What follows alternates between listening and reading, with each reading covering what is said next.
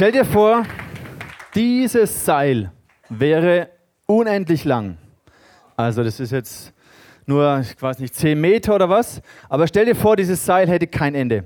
Es würde vielleicht bis außerhalb von Nürnberg gehen, bis zum Moritzberg, bis an die Grenze Österreichs, bis in die Schweiz und vielleicht sogar um die ganze Welt herum zwei, dreimal. Es würde einfach unendlich weit. Könnt ihr euch das vorstellen? Oh, hoppla. Sorry. Und jetzt stell dir Folgendes vor.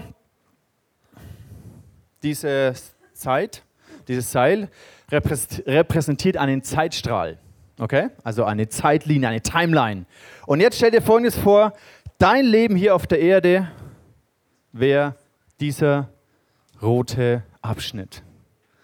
Das ist dein Leben, das sind deine 80 Jahre oder 85 oder je nachdem wie fit du bist, 90, 92.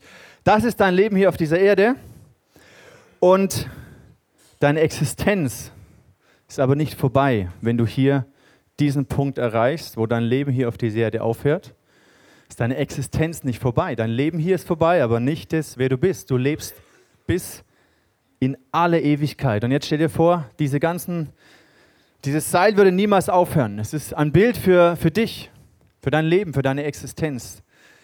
Du wirst ewig leben. Und was manchmal crazy ist, wenn wir uns vorstellen, wie viel wir in diesen mini kleinen Abschnitt investieren. Wir, wir wir studieren, wir lernen, wir gehen in die Schule, dann machen wir irgendwelche Ausbildungen oder studieren irgendwas und dann hier geben wir Vollgas und arbeiten wie die Wilden und bilden uns noch mehr weiter, dass wir noch schlauer werden, damit wir dann genau diesen Abschnitt mega genießen können. Ja? Ich arbeite die ganze Zeit, damit ich hier dieses, dieses Teil hier, dass ich mir alles gönnen kann und dass es mir gut geht, dass ich endlich meinen Ruhestand genießen kann. Den habe ich mir dann wirklich verdient. Und wenn man sich das Ganze anschaut, denkt man sich, wow, wie, wie kurzsichtig sind wir manchmal in unserer Perspektive von dem, was wirklich wichtig ist, worum es wirklich geht. Weil es geht im Leben sicher nicht darum, diesen mini kleinen Abschnitt, also ich lebe nicht hier das Ganze nur für, für diesen kleinen Abschnitt, damit ich dann vielleicht noch irgendwie ein bisschen Lebensfreude genießen kann, sondern wir haben eine Ewigkeit vor uns. Wir haben eine Ewigkeit, weil wir ein Leben haben, das Gott uns schenkt. Und Paulus sagt, dass er seinen Lauf vollenden will, bis zu dieser Ziellinie. Hier ist es nicht vorbei, wenn dieser rote Abschnitt fertig ist, sondern dann geht es erst los weil wir eine Ewigkeit haben mit Gott zusammen, in der Herrlichkeit Gottes, in dem Segen, in der Fülle, in all der Heilung, in all der Wiederherstellung, all dem, all dieser Herrlichkeit, die Gott für uns bereithält. Hier, hier geht es erst los. Und Paulus sagt, ich, ich gebe Vollgas. Ich laufe den Lauf bis zu dieser Ziellinie, aber hier geht es erst wirklich los.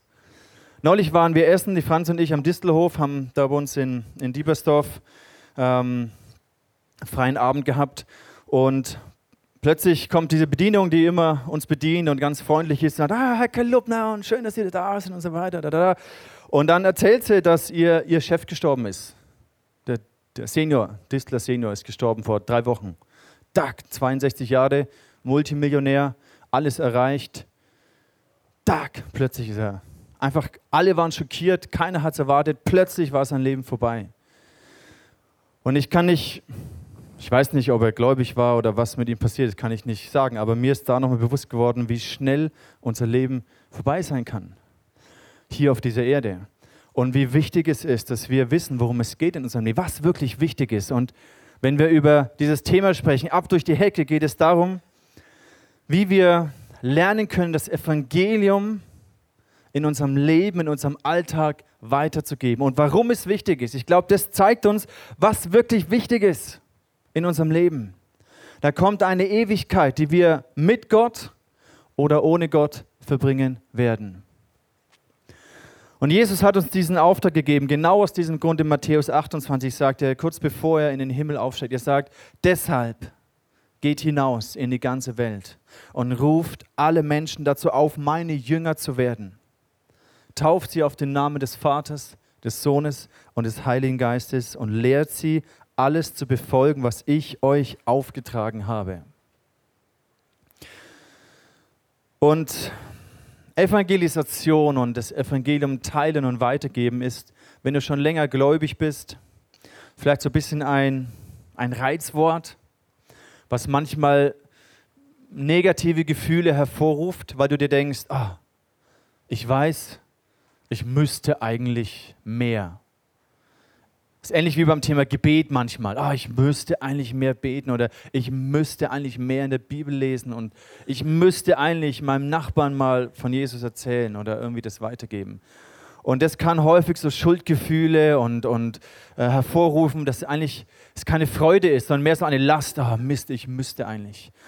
Und ich freue mich sehr, dass wir diese Serie machen können mit ähm, einigen ähm, Leitern und Pastoren, die das ausgearbeitet haben in diesem One Love Kernteam. Und äh, wir sind eine Woche früher dran. Normal, die anderen Gemeinden starten erst nächste Woche, aber weil Jake Hamilton da ist, haben wir das schon eine Woche vorgezogen. Und ich freue mich, dass es etwas auslöst. Weil ich merke, in meinem Leben ist Evangelisation auch lange sowas gewesen, wo ich merke, ich habe so viele Blockaden in mir getragen, habe mich nicht getraut, habe gemerkt, dass ich das nicht kann vielleicht, dass nicht so meine Art ist. Und heute ist es so, dass ich eigentlich gerne Möglichkeiten nutze, um mit Menschen darüber zu sprechen, was ich mache und warum ich die Dinge tue, die ich tue. Warum ich Christ bin, warum ich Glauben lebe. Ich merke aber auch, ich bin nicht so der mega offensive 1 zu 1 Evangelist.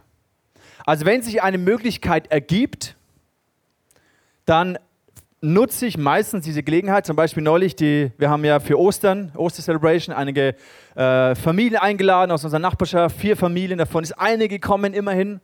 Und in unserer äh, Kraft Magar-Gruppe haben wir Leute eingeladen und da gibt so es eine, so eine Gruppe, wo wir manchmal essen gehen mit denen und dann habe ich da reingepostet, hey, Ostergottesdienst, komm vorbei und so weiter. Kam niemand. Aber die Isabel hat in die gleiche Gruppe hatte einen kleinen Videoshot von der Oster-Celebration reingepostet. So Ende von Worship, wo ich dann quasi gleich auf die Bühne komme und irgendwie gebetet habe und irgendwie zehn Sekunden noch was gesagt habe. Und zuerst habe ich so gedacht, habe ich kurz geschluckt, okay, krass, äh, das hat sie einfach mal in eine Gruppe gepostet. Und, aber eine Woche später kommt eine Frau zu mir und sagt, hey, ja, ich habe dich da gesehen, das war eine interessante Rede, die du da gehalten hast. Und ich so, ja, zehn Sekunden, die du gesehen hast, der Sound war grottenschlecht übers Handy, aber, und dann habe ich gesagt, okay, ähm, ja, wenn du mehr hören willst von mir, dann hör dir doch mal eine, eine, eine ganze Predigt an. Ich schicke dir mal einen Link. Und dann habe ich das gemacht und dann hat sie mir, ja, cool, schick mir mal einen Link. Dann habe ich ihr einen Link geschickt von der Predigt, die wir in Hashtag Jesus gehalten haben. Und dann sagt sie mir drauf, ja, cool, habe ich mir angehört. Also hat mir WhatsApp geschrieben, äh, fand ich gut, hat mich irgendwie berührt. Und das sind so Gelegenheiten, die ich dann gerne nutze. Und ich habe auch zwei andere Leute. Einen, das ist so ein tougher Kämpfertyp und den habe ich irgendwie mega gern. Und an der Weihnachtsfeier ist er so zu mir hergekommen. Wir haben uns einmal in der S-Bahn getroffen. Und obwohl wir nur ein paar Mal miteinander trainiert haben, äh, ist plötzlich wie so eine Connection war, war da. So, so ein junger Kerl, tougher Guy, ähm, würde mich total fertig machen, wenn ich mit ihm kämpfen müsste. Äh, macht auch Wettkämpfe und so. Und dann haben wir uns in der, S-Bahn getroffen und irgendwie war so eine Herzensconnection da. Und an der Weihnachtsfeier kommt er wieder und umarmt mich und yo, hey Dani und so. Und es war mir gar nicht bewusst. Anscheinend hat es irgendwas in ihm ausgelöst. Und für den bete ich schon, schon länger oder seitdem. Habe ihn auch für Ostern eingeladen kam nicht, weil er unterwegs war mit seinen Cousins. Hat man, hey, das nächste Mal komme ich gerne, hat er geschrieben. Hat gesagt, ja, okay. Dann warte ich nur auf die nächste Gelegenheit. Also ich, ich, was ich schon gerne mache, ist so Gelegenheiten zu nutzen, aber wo ich nicht so gut bin und wo ich noch wünsche, dass Gott auch Blockaden bei mir löst, dass ich solche Gelegenheiten schaffe, dass ich offensiver bin manchmal, dass ich ähm, ja einfach mir mehr, noch mich mehr traue, solche Gelegenheiten eben zu kreieren. Ich lege mal hier das Seil wieder auf die Seite, nicht, dass es euch ablenkt, ich brauche es dann später nochmal. Und vielleicht kennst du das auch aus, aus deinem Leben, dass du manchmal merkst, okay, das sind schon noch irgendwie so innere Blockaden, die dich manchmal äh, ab, also hindern, wie diese Hecke, die wir gesehen haben, einfach entspannt und locker mit Menschen über Jesus zu reden. Und ich wünsche mir in dieser Serie, dass diese inneren Blockaden sich lösen. Dass Evangelisation nicht weiter so ein Reizthema ist oder so ein Pflichtthema oder so ein, oh, ich müsste eigentlich, sondern dass da eine Lockerheit reinkommt, etwas Authentisches, aber auch eine Fokussierung, dass wir uns bewusst sind, warum ist es wirklich wichtig, was ist in unserem Leben wirklich wichtig. An dem Punkt möchte ich auch sagen, dass wir das Evangelium nicht nur durch unsere Worte vermitteln, sondern unsere Taten sprechen mindestens genauso laut, wenn nicht sogar lauter als unsere Worte. Auch das ist etwas, wenn wir den Leuten in unserem Umfeld einfach helfen, für sie da sind, ihnen die Liebe Gottes durch Dinge, die wir tun, weitergeben, nicht nur durch, nur, durch das, was wir reden. Es hat genauso einen, wenn nicht sogar einen stärkeren Impact. Und wir haben zum Beispiel jetzt in, im Juni haben wir eine Aktion hier in der Stadt mit dem Sozialamt der Stadt Nürnberg. Geht um Armutsprävention, wo wir mit mehreren Gemeinden zusammen diese Schulmittelaktion machen, die Natascha koordiniert ist. Wir werden euch die Infos geben, wo wir fünf Tage lang werden jeweils eine Gemeinde, wird einen Tag übernehmen, weil die Stadt Nürnberg gesagt hat, wir brauchen hier Ehrenamtliche, die uns helfen, diese Schulmittel an bedürftige Familien rauszugeben. Und dann haben wir als Pastoren gesagt, hey, wir übernehmen diese fünf Tage. Und es war immer ein Riesenstress. Letztes Jahr war es ein Riesenchaos, hat überhaupt nicht funktioniert. Und die Frau war so dankbar und erleichtert, dass einfach wir als Pastoren gesagt haben, hey, kein Problem, wir übernehmen das. Wir gehen dorthin. Und so haben wir fünf Tage lang, wo wir jeweils neun Personen pro Tag brauchen, die einfach dann dort helfen, diese Sachen zu verteilen. Und es ist auch eine Art und Weise, wie wir nicht einfach offensiv nur predigen, sondern wo wir einfach durch, unser, durch unsere Präsenz, durch unser Handeln, durch unsere Werke das Evangelium predigen. Heute möchte ich ein bisschen darüber sprechen, was denn so innere Blockaden sind. Ich habe euch ein bisschen von mir erzählt, wo ich manchmal Blockaden hatte oder auch noch habe. Und zwei habe ich rausgegriffen und ich glaube, dass sich jeder einzelne von uns ein bisschen da wiederfindet. Ich denke, die zwei Hauptblockaden, was diese Hecke symbolisiert, ist zum einen eine gewisse Gleichgültigkeit oder auch dieser diese klassische Blockade von Menschenfurcht. Gleichgültigkeit, Menschenfurcht. Gleichgültigkeit, ich glaube, hat damit zu tun, dass wenn du merkst, hey, es ist mir eigentlich egal, es berührt mich eigentlich, die, die, die Verlorenheit der Menschen, die berührt mich eigentlich gar nicht. Es, es, ja, es hat, glaube ich, etwas damit zu tun, dass, dass wir manchmal das Herz Gottes nicht spüren für die Menschen, für die, die er liebt, für seine Kinder die er geschaffen hat.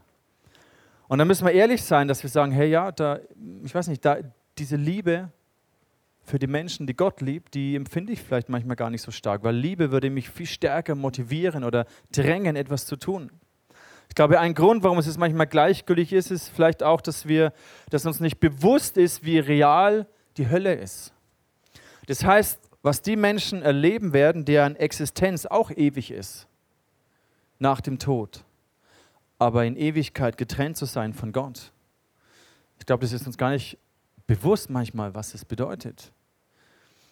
Ich habe am Freitag einen Film angeschaut. Ähm, ich mag manchmal so historische Filme. Da ging es darum, ähm, wie die Nazis Paris besetzt hatten und dann sich zurückgezogen haben, weil die, die alliierten Streitkräfte gekommen sind und die Nazis sich mehr und mehr verdrängt wurden. Und dann war eigentlich ihre Absicht, ganz Paris zu zerstören dem Erdboden gleichzumachen, die, die, die Brücken zu sprengen, dass dann eine Flutwelle kommt und alles, die, diese wunderschöne Stadt Paris, äh, dem Erdboden gleichgemacht wird. Und dann gab es eine Person, die dann verhandelt, das schwedische Konsul, äh, Kon, Kon, Konsul, Konsulat, so ähnlich, ähm, der schwedische Botschafter, Konsul, genau, der dann eben äh, mit diesem deutschen General redet und verhandelt und äh, sehr, sehr weise ihn am Ende dazu bringt, dass er die Stadt nicht zerstört. Und zwischendurch ist mir nur so ein Wort bewusst geworden, wie er dann erzählt, dass wie er, wie seine Frau Jüdin ist. Und wie er alles dafür gegeben hat, dass seine Frau noch fliehen konnte und nicht ins KZ gebracht wurde. Und das war für mich so in der Vorbereitung auch ein Bild, hey krass, wenn uns bewusst wäre, wie, was die Hölle wäre, oder die Vorstellung Auschwitz und so weiter, was da passiert ist und ähm, die Ewigkeit, zu verbringen. Das, das würde, wir würden plötzlich alles daran geben, sogar unser eigenes Leben riskieren, damit wir Menschen, die uns lieb sind, äh, damit sie nicht verloren gehen. Und es ist eine, eine Sache, über die wir nicht predigen, über die es auch nicht sehr ähm, attraktiv ist zu predigen, über diese Tatsache. Ich lese euch mal vor, was Jesus sagt. Parallel, ich habe gerade Matthäus 28 vorgelesen, im, Matthäus, im Markus-Evangelium, Kapitel 16. Das ist die gleiche Stelle, nur halt in einem anderen Evangelium. Da spricht auch Jesus zu seinen Jüngern und sagt, geht hin in alle Welt und predigt das Evangelium aller Kreatur. Wer da glaubt und getauft wird, der wird selig werden. Wer aber nicht glaubt, der wird verdammt werden. Das sind die Worte von Jesus. Und es ist nicht sehr populär, über die Hölle zu predigen oder über die Verlorenheit und die Verdammnis. Aber dennoch ist es eine Realität. Die Hölle ist real. Und wir können uns das nicht vorstellen. Aber ich glaube, wenn wir uns das bewusst werden, was es bedeutet, die Ewigkeit ohne Gott zu verbringen, wir würden nicht mehr gleichgültig sein. Die Menschen, die wir lieben, die Menschen, die uns wichtig sind, wir, wir würden alles tun. Wir würden beten, wir würden fasten, wir würden alles versuchen, damit sie Jesus kennenlernen. Damit sie nach diesem roten Abschnitt bei Gott sind, im Himmel sind. Und ich glaube, ein zweiter Grund ist vielleicht auch, dass wir uns selber nicht bewusst sind, wie, wie herrlich diese Ewigkeit sein wird. Wenn ich euch nochmal dieses zeigen darf. Es fällt uns so schwer, die, die Ewigkeit zu verstehen. Und in der Bibel finden wir so einige Hinweise, wie es sein wird. Dass, dass es kein Leid, keine Tränen, kein Geschrei mehr gibt, kein Krieg. Es wird der Friede Gottes sein, die Herrlichkeit Gottes werden wir teilen. Und manchmal fällt uns schwer zu begreifen, wie herrlich die Ewigkeit sein wird, was hier alles kommen wird. Und ich glaube, auch das ist, kann ein Grund sein, warum wir so gleichgültig sind, warum wir nicht so dafür ringen, dass Menschen in unserem Umfeld, die Jesus nicht kennen, damit sie ihn kennenlernen. Und lass uns heute beten, dass Gott die, diese Gleichgültigkeit auf, dass er uns frei macht davon. Und es das heißt nicht, dass wir jetzt wie die wilden Hühner rumrennen und jedem die Bibel drauf prellen müssen. Aber es heißt, dass wir fokussiert sein sollen auf Möglichkeiten zu kreieren oder Möglichkeiten zu nutzen, die Gott uns öffnet. Und natürlich, wenn wir Leute einladen und sie kommen nicht, dann ist es ihre Entscheidung. Wenn ich frage, hey, kann ich für dich beten? Und sie sagen, nein, dann ist es okay. Dann, dann, aber zumindest lass uns versuchen. Lass uns Möglichkeiten nutzen. Lass uns nicht gleichgültig sein. Und da können wir alle noch dazulernen. Ein zweiter Gedanke oder eine zweite Blockade ist Menschenfurcht. Und ich glaube, ihr kennt alle diese Situationen, wo du Möglichkeiten sich eröffnet haben, aber du bleibst still. Du sagst nichts über deinen Glauben oder du fragst nicht, ob du für die Person beten kannst oder du weißt vielleicht gar nicht, hey, wie ich das Evangelium erklären sollte. Vielleicht hast du das noch gar nicht so gelernt, darüber werde ich in zwei Wochen auch nochmal sprechen. Ja, was kann ich denn sagen, wenn ich denn die Möglichkeit habe, etwas zu sagen? Was sage ich denn dann? Darüber werden wir uns in zwei Wochen Gedanken machen. Aber vorher noch zu unserem Herzen. Ich glaube, warum es manchmal so kompliziert ist oder warum wir uns manchmal so blockiert fühlen, ist, etwas sehr Menschliches, etwas sehr Natürliches. Und zwar, niemand möchte gerne abgelehnt werden. Wir alle, wir wollen nicht abgelehnt werden. Wir wollen, dass uns die Menschen eigentlich mögen. Wir wollen nicht, dass sie uns doof finden, dass sie uns ausgrenzen, dass wir vielleicht gedisst oder gemobbt werden.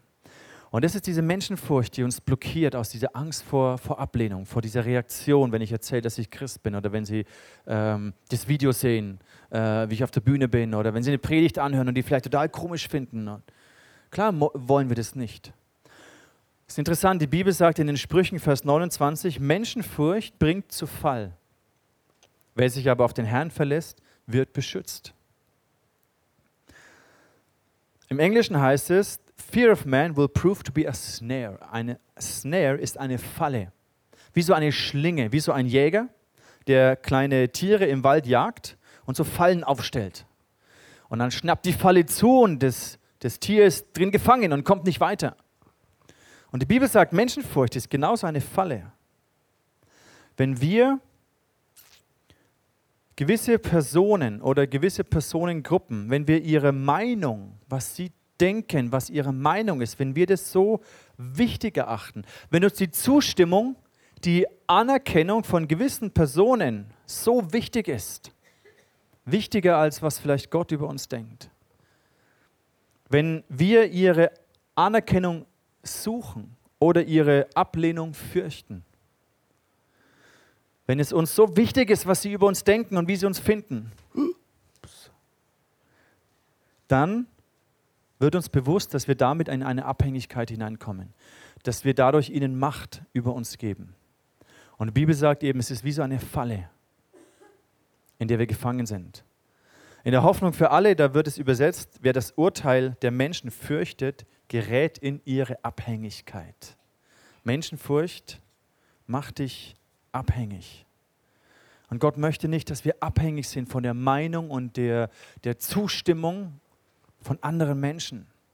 Er möchte, dass wir frei sind davon, dass wir frei sind, ihm zu folgen, ihm zu gehorchen. Und wenn sich solche Optionen, solche Möglichkeiten ergeben, wenn Gott so eine Tür öffnet, dass wir dann mutig sind und hineingehen. Ja, es kann sein, dass sie dich doof finden, dass sie vielleicht hintenrum über dich lästern oder dass du aus der Gruppe ausgeschlossen wirst oder wie auch immer. Es kann sein, dass es Konsequenzen hat. Aber es kann auch sein, dass Menschenherzen geöffnet werden und gerettet werden für die Ewigkeit. Und ich glaube, Gott möchte uns von diesen inneren Blockaden freimachen. Warum ist es so kompliziert? Warum ist es uns so wichtig, was Menschen denken? Ich glaube, der Punkt ist der, Gott hat uns geschaffen. Wir sind Geschöpfe. Und wir können unseren Wert, unsere Bedeutung uns nicht selber zusprechen. Wenn ich mich selber lobe und sage, oh, ich bin aber ganz schön ein toller Kerl und ich bin echt wichtig und sowas, das ist wie, hat überhaupt gar keine Bedeutung. Aber wenn eine Person, die ich wichtig finde, zu der ich vielleicht hochschaue, wenn die mir sagt, wie sie mich findet, wow, das hat Gewicht, das hat Bedeutung. Eine Person, die ich wichtig finde. Und es ist genau dieser Punkt. Gott hat uns, glaube ich, dazu geschaffen, dass wir diese Bestätigung von außen brauchen. Aber seine Idee war, dass er derjenige ist, der uns bestätigt, der uns Sicherheit gibt, der sagt, hey, ich finde dich gut. Ich freue mich über dich. Du bist genau richtig. Ich habe dich ausgesucht. Und die Gefahr ist bei Menschenfurcht, dass wir die Anerkennung und Bestätigung von Menschen höher achten als die von Gott. Und das, glaube ich, hängt damit zu tun, dass wir in unserem Horizont begrenzt sind. Wenn wir nur uns wichtig ist, was hier die Leute von uns denken und wie sie uns hier finden, dann verpassen wir zu sehen, was eigentlich, welche Bedeutung die Anerkennung und Wertschätzung Gottes hat. Und lass uns beten, dass Gott unseren Horizont sprengt dass er uns neu bewusst macht, wie real die Hölle ist und die Verlorenheit und die Verdammnis von Menschen, die von Gott getrennt sind in Ewigkeit. Und lass uns neu beten, dass Gott uns bewusst macht, wie real der Himmel ist, welche Herrlichkeit uns erwartet. Das ist wie die beste Party in der Stadt und du hast die VIP-Tickets dafür. Wieso sollten wir uns schämen, Menschen einzuladen für die Ewigkeit und um ein Leben in Ewigkeit mit Gott zu verbringen? Und lasst uns beten, dass Gott uns herausrettet aus, dieser, aus diesen inneren Blockaden. Wie durchbrechen wir diese Hecke? Was ist die Heckenschere, die Gott uns in die Hand gibt? Ich habe darüber nachgedacht und ich glaube, dass diese Unsicherheit, dass es zwei Möglichkeiten gibt, diese Unsicherheit zu überwinden. Und das ist mir wichtig auch, dass wir das zuerst verinnerlichen, bevor wir über Methoden sprechen. Weil wenn du eine Evangelisationsmethode anwendest, aus einem entweder aus einer inneren Unsicherheit heraus, aus einem, aus einem religiösen Pflichtgefühl heraus, dann wird es total verkrampft und nicht authentisch. Dann lass es lieber gleich sein. Deswegen zuerst müssen wir im Herzen frei sein. Und dann können wir aus Liebe heraus, aus Freude Menschen mitteilen, was die frohe Botschaft ist. Und der erste Gedanke ist, dass wir verstehen, wer wir sind. Wir sind Kinder und Erben, sagt es in der Bibel, sagt Gott in seinem Wort. Wir sind Kinder Gottes und auch Erben. Schauen wir uns mal Römer 8 an, Vers 15. Er hat euch vielmehr zu Gottes Söhnen und Töchtern gemacht. Jetzt können wir zu Gott kommen und zu ihm sagen, aber lieber Vater. Gottes Geist selbst gibt uns die innere Gewissheit, dass wir Gottes Kinder sind. Als seine Kinder aber sind wir gemeinsam mit Christus auch seine Erben. Und leiden wir jetzt mit Christus, werden wir einmal auch seine Herrlichkeit mit ihm teilen. Also da, wo wir vielleicht Ablehnung, Verleumdung, Verlästerung, wo wir das leiden für das Evangelium, Sei dir bewusst, wir werden auch die Herrlichkeit mit Christus teilen. Und hier steht, dass wir mit Jesus Erben sind. Stell dir folgende Situation vor, du arbeitest in einem kleinen mittelständischen Unternehmen und du bist der Sohn vom Chef. Und keiner weiß es. Aber du weißt es. Und der Chef weiß es. Dein Vater weiß es. Und du weißt, hey, ich werde irgendwann mal den ganzen Laden hier übernehmen. Ich werde hier diese Firma erben. Es wird mir gehören. Ich werde hier Chef sein. Und jetzt denkt vielleicht, ich möchte jetzt das nicht abwerten, aber eine Sekretärin denkt vielleicht schlecht über dich.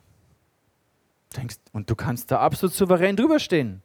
Weil du weißt, ja, ich werde den ganzen Laden hier leiten, es wird mein Laden sein, ich werde es hier erben. Ich bin der Sohn vom Chef.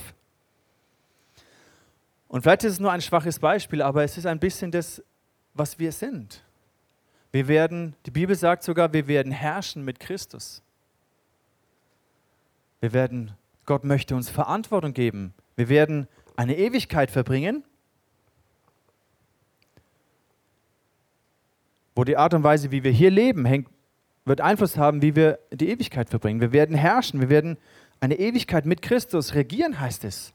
Wir werden, wie wir es gerade gelesen haben, seine Herrlichkeit teilen. Das wird eine Herrlichkeit sein, die hat kein Ende, die, die, hört, die hört nicht auf. Und wenn dieses Bewusstsein in uns so neu verankert ist, dann brauchen wir nicht die Meinung von irgendwelchen Menschen fürchten. Ein zweiter Gedanke ist, dass die Bibel uns sagt, dass wir Könige und Priester sind. Und ich weiß, es braucht Zeit, bis das so wirklich irgendwie in unser Bewusstsein hineinsackt. Letzte Woche habe ich darüber gesprochen, was es heißt, dass wir Priester sind, dass wir eine priesterliche Aufgabe und Verantwortung haben. Und dass wir als Priester Gottes, hört sich so ein bisschen komisch an, ja, weil man eine gewisse Vorstellung hat von dem, was es heißt, Priester zu sein, aber als Priester tragen wir die Gegenwart Gottes mit uns. So wie damals die Priester im Alten Testament die Bundeslade Gottes getragen haben. Und wir tragen die Gegenwart Gottes mit uns. Und eine der Aufgaben der Priester war es, diesen Ort zu kreieren, an dem Gott kommt und Menschen begegnet. Eine Begegnungsstätte, das Zelt der Begegnung, die Stiftshütte, wo der Schöpfer des Universums mit, seinen, mit seinem Volk, mit den Menschen, die er geschaffen hat, Gemeinschaft haben kann. Die Priester, das war ihre Aufgabe. Das ist deine Aufgabe in deinem Arbeitsplatz, deiner Nachbarschaft, deinem Freundeskreis, Menschen in diese persönliche Begegnung mit Jesus hineinzuführen. Und was wir hier am Sonntag machen, ist nur ein Teil. Aber du bist als Priester dazu berufen, die Gegenwart Gottes in deine Nachbarschaft, deinen Arbeitsplatz hineinzutragen. Im 1. Petrus Kapitel 2, da heißt es, ihr aber seid ein von Gott auserwähltes Volk, seine königlichen Priester. Ihr gehört ganz zu ihm und seid sein Eigentum. Deshalb sollt ihr die großen Taten Gottes verkünden, der euch aus der Finsternis befreit und in sein wunderbares Licht geführt hat. Wie wir das machen können, darüber werden wir in zwei Wochen sprechen, wie wir die Taten Gottes verkünden. Wie wir, auch am Dienstag werden wir uns das kurz anschauen, wie, wir, wie ich mein persönliches Lebenszeugnis formulieren kann. Wie kann ich meinem Nachbarn erzählen, was, wie Jesus mein Leben verändert hat. Was war in meinem Leben finster? Wo war ich verloren ohne Gott? Und wie hat Gott mein Herz verändert? Mein Leben verändert. Wir müssen lernen, das zu kommunizieren. Wir müssen uns darauf vorbereiten. Wir dürfen das trainieren. Das ist wichtig. Aber es bringt nichts, wenn wir das nur als eine Methode machen und nicht vorher verstanden haben, dass wir Priester sind, dass wir Könige sein werden, dass wir in die Königsfamilie adoptiert wurden. Jetzt haben wir in Deutschland keine große royale Kultur und es ist alles ein bisschen fremd, so was da die Schweden oder die Engländer machen oder sowas. Das, das ist irgendwie nicht so unsers. Aber wenn wir die Bibel anschauen, wird uns bewusst, dass wir Könige sein werden, dass wir dazu berufen sind, königlich zu sein. Königliche Priester. Und ich glaube, dieses Bewusstsein, wir sind, ich wurde adoptiert in die Königsfamilie. Ich bin ein Kind, ich werde diesen ganzen Laden hier mal erben und übernehmen. Das kann uns auf eine gesunde Art befreien von davon, dass wir dem, was Menschen über uns denken, zu hohe Gewichtung geben. Natürlich, wenn wir relativ plump sind oder nicht sensibel sind und ihnen einfach das Evangelium drüber prügeln, dann ist es und sie uns deswegen ablehnen, dann, dann haben wir was falsch gemacht. Aber wenn wir in Liebe und Achtung und Respekt und, und Interesse am anderen Menschen, wenn wir ihnen begegnen, wenn sie uns wichtig sind, wir für sie beten und wir Möglichkeiten nutzen, ihnen zu sagen, warum wir das glauben und sie uns dann deswegen doof finden, es ist okay. Jesus sagt, wenn ihr wegen mir leidet, ihr werdet auch die Herrlichkeit mit mir teilen. Aber lasst uns beten, dass Gott unser Herzen frei macht. Und ein Schlüssel ist, dass wir erkennen, welche Auswirkungen das Evangelium in unserem Leben hat. Wenn wir verstehen die Essenz dessen, dass Gott uns angenommen hat, Das Evangelium verändert unsere Sicht von uns selbst. Stell dir ein kleiner Junge vor, der Fußball spielt und sein Vater steht am Rand und schaut zu. Und er weiß, dass sein Vater zuschaut. Und ganz ehrlich, jeder kleine Junge möchte, dass sein Vater stolz ist auf ihn, oder? Ist so. Jeder kleine Junge möchte, dass sein Vater ihn einfach nur liebt. Und jetzt gibt es zwei Motivationen, aus der heraus der Junge Fußball spielen kann. Entweder ist er sich unsicher, ob sein Vater ihn wirklich liebt und ob sein Vater wirklich stolz ist auf ihn. Und dann wird er Fußball spielen, damit sein Vater ihn toll findet, damit er beweisen kann, dass er die Liebe seines Vaters und Anerkennung seines Vaters verdient. Und das kann eine Motivation sein, die ihn antreibt, das Beste zu geben und zu spielen wie ein Weltmeister, nur damit der Papa ihn lieb hat. Oder er ist sich sicher in der Liebe seines Vaters. Er weiß, mein Vater ist so stolz auf mich. Mein Vater liebt mich über alles. Und jetzt gebe ich mein Bestes, weil ich weiß, er schaut zu. Und ich weiß, er liebt mich. Und ich gebe mein Bestes, weil ich ihn dadurch Freude machen möchte. Das ist ein Unterschied, ob er spielt, um sich die Liebe seines Vaters zu verdienen, oder ob er spielt, weil er sich sicher ist, dass sein Vater ihn liebt und aus dem heraus möchte er seinen Vater stolz machen. Und Gott hat dich angenommen. Hier heißt es im 1. Johannesbrief Kapitel 4, wirkliche Liebe ist frei von Angst. Ja, wenn Gottes vollkommene Liebe uns erfüllt, vertreibt sie sogar die Angst.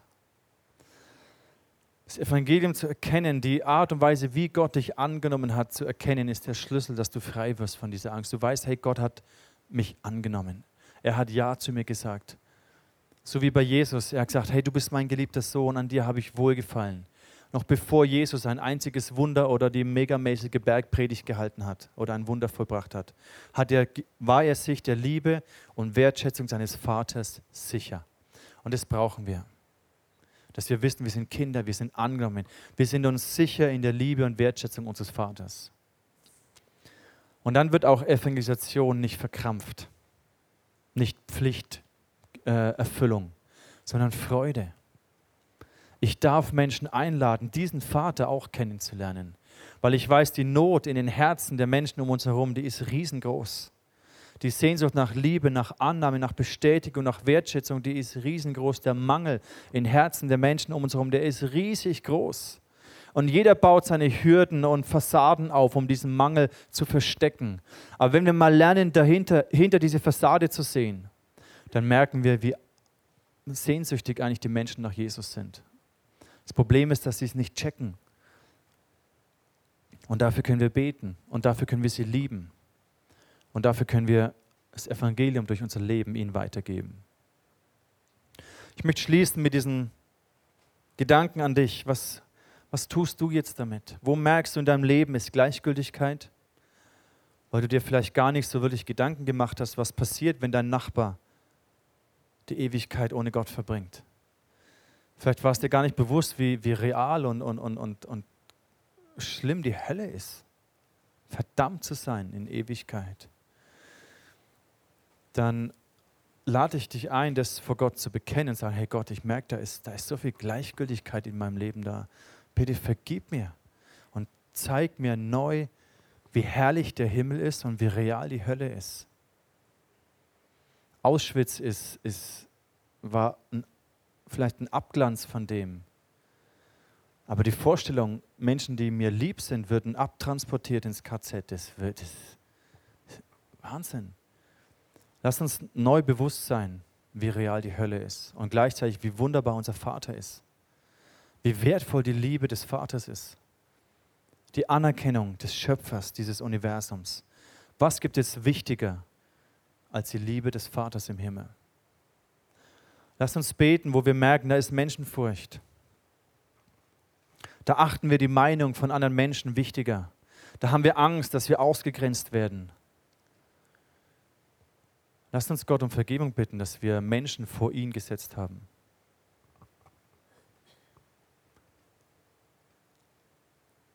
Wir alle sind Kinder, die gerettet wurden, wie so aus einem, ich habe neulich wieder einen Artikel gesehen über so ganz schlimme Waisenhäuser.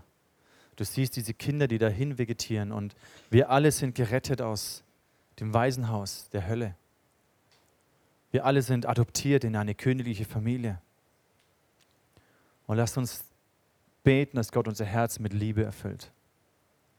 Weil stell dir vor, was passieren könnte, wenn die Person, die dir lieb ist, wenn sie ihr Herz öffnet für Jesus, wenn sie gerettet wird, wenn du mit ihr gemeinsam die Ewigkeit verbringen möchtest. Und es gibt Menschen in meinem Leben, die sind mir wichtig. Für die bete ich. Mit denen kämpfe ich zum Teil. Aber ich, sie sind mir wichtig. Und ich möchte mit ihnen die Ewigkeit verbringen. Ich möchte nicht, dass sie verloren sind. Wir gehen noch in eine, eine Worship-Zeit hinein, wo wir Gott dafür danken, dass wir frei sind. Wir sind frei durch Christus. Aber es genügt nicht, wenn wir einfach uns darüber freuen, dass wir frei sind, sondern wir möchten andere Menschen in diese Freiheit hineinführen. Und wenn du merkst, da ist, du möchtest persönlich mit jemandem beten, da ist Gleichgültigkeit, die du vielleicht persönlich bekennen möchtest, da ist Menschenfurcht, die du persönlich bekennen möchtest, dann komm zu unserem Face-to-Face-Team, die auch gerne noch persönlich da sind, für dich zu beten. Ich lade dich ein, für einen Moment aufzustehen. Lass uns noch eine Zeit nehmen, wo wir vor Gott kommen und sagen, Gott, hier ist mein Herz. Wo wir ihm danken für diese Liebe, die wir empfangen haben. Und wo wir aber auch gleichzeitig beten, Gott, nimm diese Gleichgültigkeit weg. Menschenfurcht, nimm sie weg. Und ich gebe dir kurz einen Moment Zeit für dich selber zu beten. Und dann möchte ich für dich beten.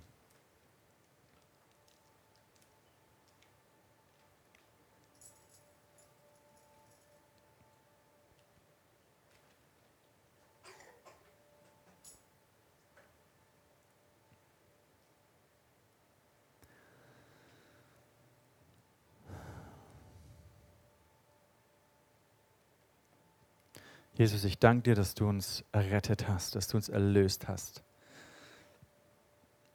Du hast uns auserwählt, in eine Königsfamilie adoptiert.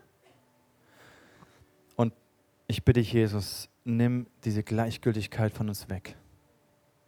Dass es uns nicht mehr egal ist, ob Menschen in unserem Umfeld, die, die, die ich nicht kenne, ob sie verloren sind. Gott, öffne unsere Augen über die Realität der Hölle und öffne unsere Augen über die Realität des Himmels der Herrlichkeit, die uns erwartet. Öffne unseren Horizont, dass wir nicht nur diesen roten Abschnitt sehen und für letzten, den letzten Zentimeter auf diesem roten Abschnitt leben, sondern zeig uns, dass die Ewigkeit vor uns liegt und was es bedeutet. Und Jesus, ich in deinem Namen zerbreche ich diese Macht der Gleichgültigkeit über uns, über mir und über uns allen. Und ich spreche geöffnete Augen des Herzens in uns hinein. Und Jesus, ich bete, dass du uns durch deine Liebe frei machst von jeder Menschenfurcht. Dass wir nicht verkrampft und unauthentisch Menschen zu Jesus ziehen wollen, sondern dass wir einfach die Liebe weitergeben, die wir empfangen. Durch unsere Worte und durch unsere Taten. Und ich segne dich in dem Namen von Jesus, dass du ein Priester Gottes bist, der die Gegenwart Gottes in dein Umfeld hineinträgt. Gott, ich bitte dich für Möglichkeiten, deine Liebe weiterzugeben. Ich bitte dich für offene Türen. So viele Menschen, wo man denkt, hey, denen geht es viel zu gut, die brauchen Gott gar nicht. Aber wenn man mal hinschaut, dann merkt man, wie notvoll eigentlich es in ihrem Herzen ausschaut. Und ich bitte dich, gib uns die Liebe, ihre Herzen zu gewinnen. Für dich, für die Ewigkeit.